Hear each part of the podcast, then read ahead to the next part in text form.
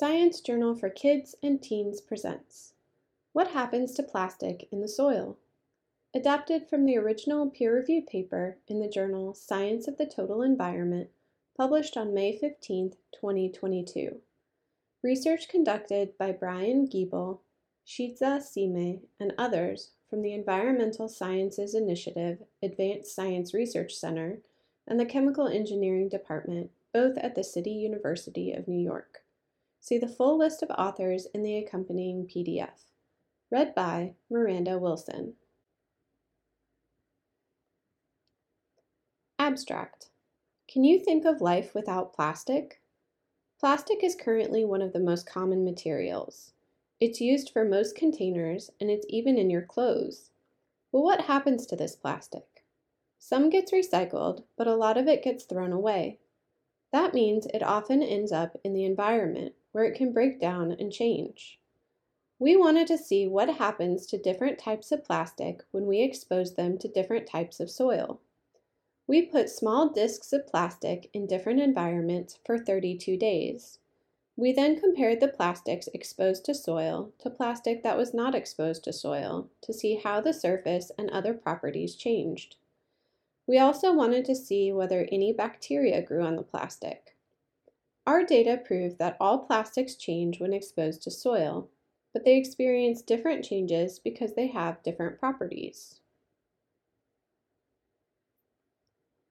Introduction Plastic is everywhere. Because it is cheap and durable, it has been extremely popular. Unfortunately, there is a huge amount of it present in the environment. Globally, plastic production exceeds 8,300 million metric tons. Approximately 80% of this plastic ends up discarded in a landfill or in the environment. Once plastic enters the environment, it undergoes weathering and aging. These processes break the large plastic pieces down into microplastics. Microplastics are tiny pieces of plastic that are a concern for ecosystems both on land and in the water. In the photo, you can see a pair of hands holding various pieces of microplastics. They are all different shapes and colors, but all are very small. Scientific research shows that these tiny pieces of plastic can be harmful to ocean life. But not all plastic ends up in the ocean. A lot also ends up in the soil. For a long time, people thought that plastic was non biodegradable in the soil. That means that living organisms such as bacteria cannot break it down. However, new evidence shows that there are chemical, physical, and biological processes that do break down plastics in the soil. These processes break the plastics down into microplastics. We conducted an experiment to see how different types of plastics change when in the soil for a specific amount of time. We believe that the type of plastic would be the main factor that determines how plastic changes in the soil. To test our hypothesis, we exposed three different types of plastic to different soil conditions. Methods. Our experiment exposed three types of plastics to three types of soil. The plastics we used were high density polyethylene, HDPE, linear low density and low density polyethylene, LLDPE, and polyethylene terephthalate, PETE. To simulate microplastics, we used a machine to cut each plastic into 3.4 millimeter size discs. We placed the discs in three different environments. The first one was wastewater treatment sludge collected during the treatment process. The second environment contained fresh soil mixed with water, and the last environment had aged soil mixed with water. We filled three Erlenmeyer flasks with the soil from each environment. We added 10 plastic discs to each flask. We also set aside one set of discs without any soil contact as a control group. We covered the flasks and let them sit for 32 days. During this time, we shook them to make sure the discs and soil interacted. After 32 days, we removed the discs from the flasks and rinsed with pure water. We then used a scanning electron microscope to see how the plastics had changed physically. We also looked at the bacteria that had grown on each plastic. Then we used a mass spectrometer to analyze the ratio of carbon isotopes in the plastics. We compared the amount of carbon 13 to the more common carbon 12.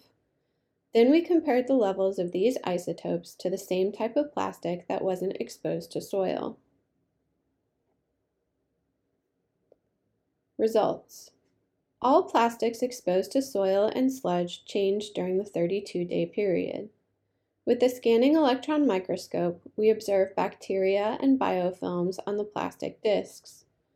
We noticed that bacteria and biofilms preferred the PETE and HDPE instead of LLDPE. We also observed surface changes in the plastics. LLDPE had small pits while HDPE had cracks that widened and deepened.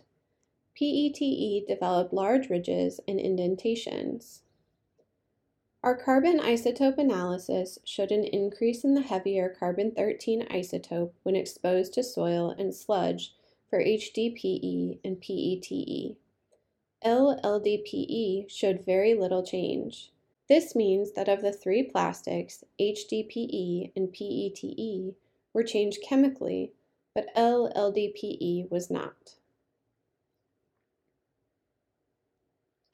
Here in Figure 1, you can see the scanning electron microscope images of each type of plastic.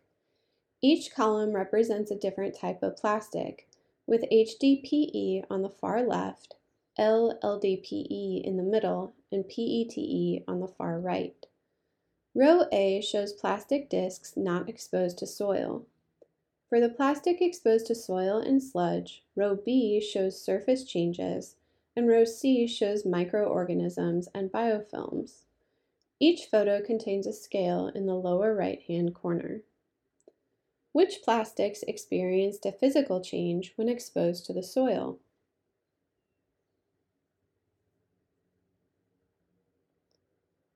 Discussion. Our experiment proved that plastics break down and change in soil. That is why we observe physical changes on the surface, changes in carbon isotopes, and the growth of bacteria and biofilms on the plastic. We also learned that plastics don't behave the same when exposed to soil and sludge.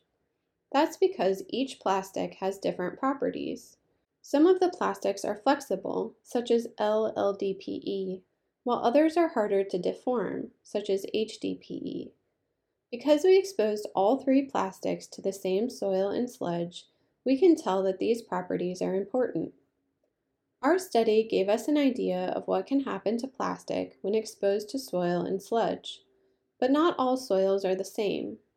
That means we need to do more research to see how soil characteristics affect different types of plastic. We also need to discover the different processes that cause the plastic to break down and change. These experiments will help us to understand more about what happens to plastic when exposed to soil. Conclusion Our study proves that plastic breaks down and changes in soil. That means that over time, more microplastic will form. To reduce these microplastics in the environment, we need to reduce the amount of plastic in the soil. There are several things you can do to help. Reduce the amount of disposable plastic that you use. Swap out disposable water bottles for a reusable one. Prepare your own food and or avoid food in plastic packaging. Use reusable grocery bags when you go to the store. And make sure that if you do use disposable plastics, you recycle them. Using less and recycling more will prevent plastic from getting into the soil. Thank you for listening to this recording. Visit our website, sciencejournalforkids.org, for more free science teaching resources.